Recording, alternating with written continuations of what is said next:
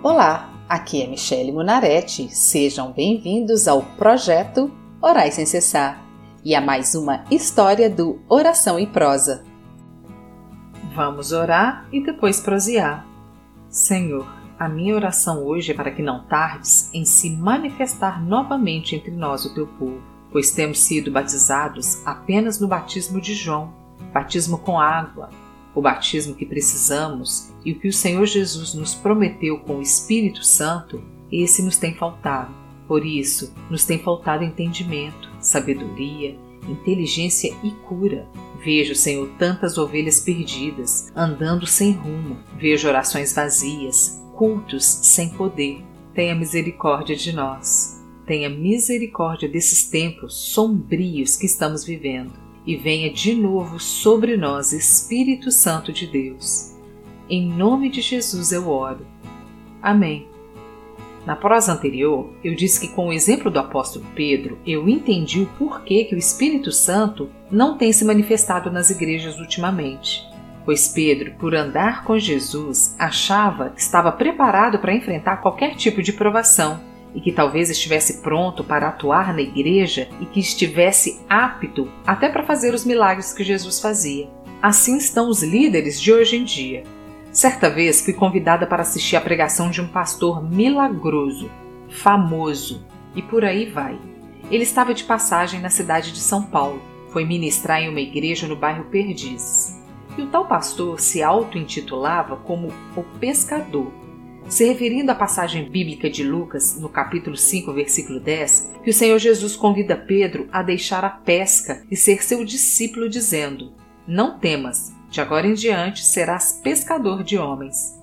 E o tal pastor pescador subiu ao púlpito, levou slides com apresentações dos cultos que ele fizera, mostrando pessoas em cadeiras de rodas e depois as mesmas pessoas andando, dentre outras curas que havia nas suas apresentações.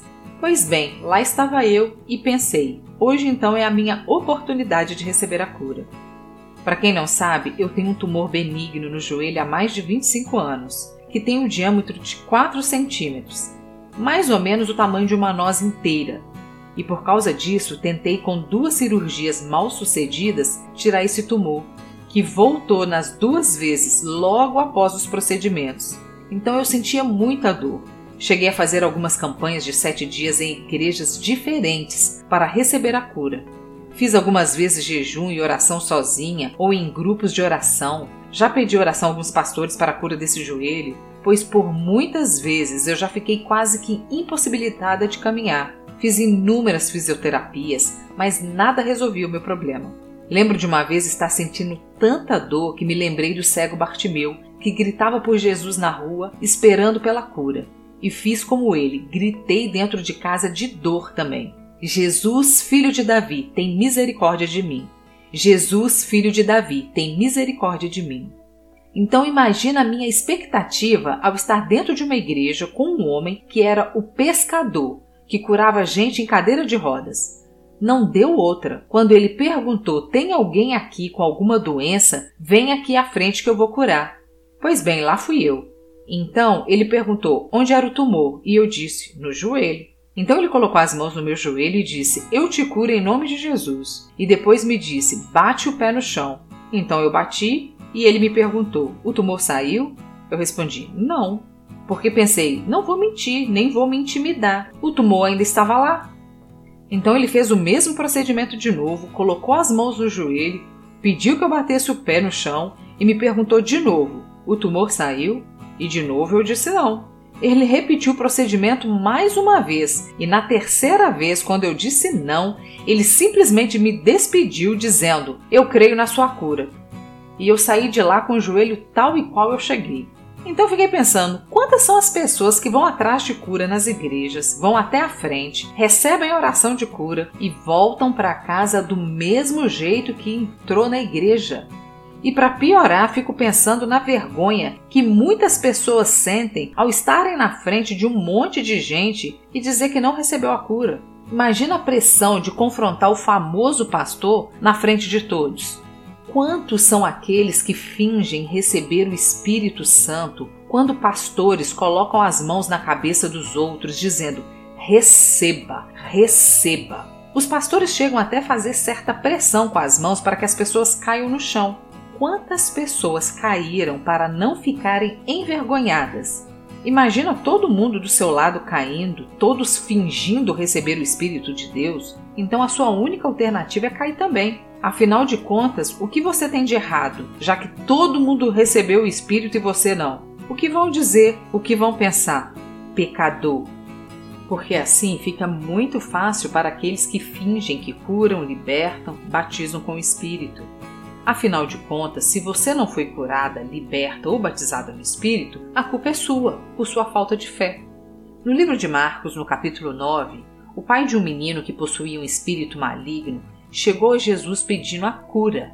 Mas a história é a seguinte: perguntou Jesus ao pai do menino: Há quanto tempo isso lhe sucede?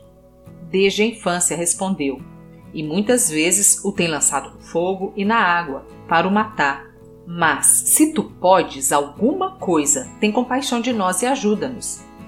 Ao que lhe respondeu Jesus: Se podes, tudo é possível que crê. Imediatamente o pai do menino exclamou com lágrimas: Eu creio, ajuda-me na minha falta de fé. Vendo Jesus que a multidão concorria, repreendeu o espírito imundo, dizendo-lhe: Espírito mudo e surdo, eu te ordeno, sai deste jovem e nunca mais tornes a ele. E ele, clamando e agitando-o muito, saiu. Perceba que o pai do menino não tinha fé e disse: Me ajuda na minha falta de fé. Se o pai do menino conseguiu ter fé o suficiente, eu não sei dizer. Mas garanto que Jesus não deixaria aquela multidão que concorria, ou seja, que vigiava, que rivalizava o que ele fazia, sem resposta. E logo atendeu o pedido do pai do menino, porque ele era cheio do Espírito de Deus e por isso era capaz de curar, expulsar demônios, libertar e etc. E ainda pergunto: a fé deve ser só de quem vai receber a cura ou também de quem vai ministrar a cura?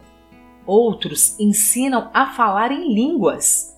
Chamam pessoas à frente da igreja e mandam repetir o que eles dizem ser a língua dos anjos. Bem, se eu fosse pastor titular de uma igreja e alguém convidasse os membros à frente para repetir a língua dos anjos, eu pediria essa pessoa para se retirar da igreja imediatamente. Mas hoje em dia as pessoas têm vergonha de repreender aqueles que fingem ser cristãos e aceitam esses absurdos em nome da boa educação.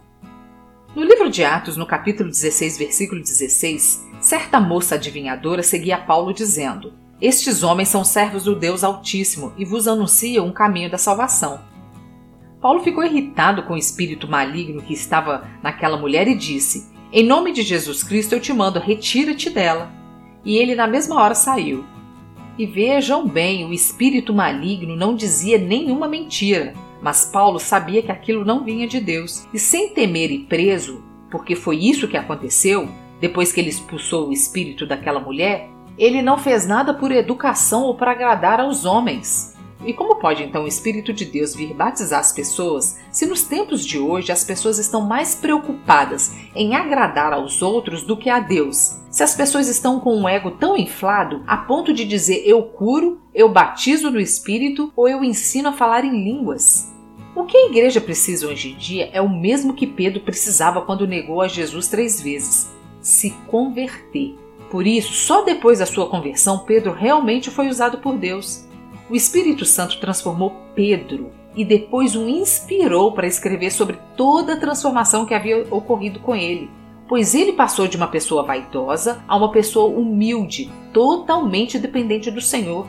Ele mesmo nos ensina no livro de 1 Pedro, capítulo 1, versículos 22 e 23. Purificando a vossa alma na obediência à verdade, para a caridade fraternal, não fingida, Amai-vos ardentemente uns aos outros, com um coração puro, sendo de novo gerados, não de semente corruptível, mas da incorruptível, pela palavra de Deus viva e que permanece para sempre. Escrevendo sobre amor, Pedro estava revelando o que realmente havia aprendido com aquele que mais nos amou. Ele estava escrevendo sobre o amor que sentia pelo Senhor Jesus, um amor incondicional que renuncia a si mesmo e nega suas próprias vontades. No livro de 1 Pedro, capítulo 3, versículo 15, ele diz assim: Antes, santificai a Cristo como Senhor em vosso coração e estáis sempre preparados para responder com mansidão e temor a qualquer que vos pedir a razão da esperança que há em vós. Então, pensando em Pedro e em minha mãe, fiquei analisando o que realmente está faltando nas igrejas hoje em dia. E a resposta é humildade. Falta nas igrejas hoje em dia a consciência de entender que somos limitados, que dependemos do Senhor. Falta consciência de sermos modestos, pois, mesmo quando somos capacitados em alguma coisa ou assunto, não devemos e não podemos nos vangloriar, porque toda honra e toda glória deve ser dada a Deus. E de qualquer maneira, o homem precisa lembrar que nós não recebemos coisa alguma se do céu não nos for dada. Por hoje é só. Acompanhe mais um capítulo dessa história do Oração e Prosa e vamos juntos aprender o que é humildade. Sejam bem-vindos e acompanhem às segundas e quintas-feiras o projeto Orais sem cessar. Se você quer fazer um pedido de oração ou ter acesso a todas as orações escritas e aos episódios gravados, siga a página do Projeto Orais sem cessar no Facebook ou entre no site www www.projetoraissemcessar.com. Te vejo lá!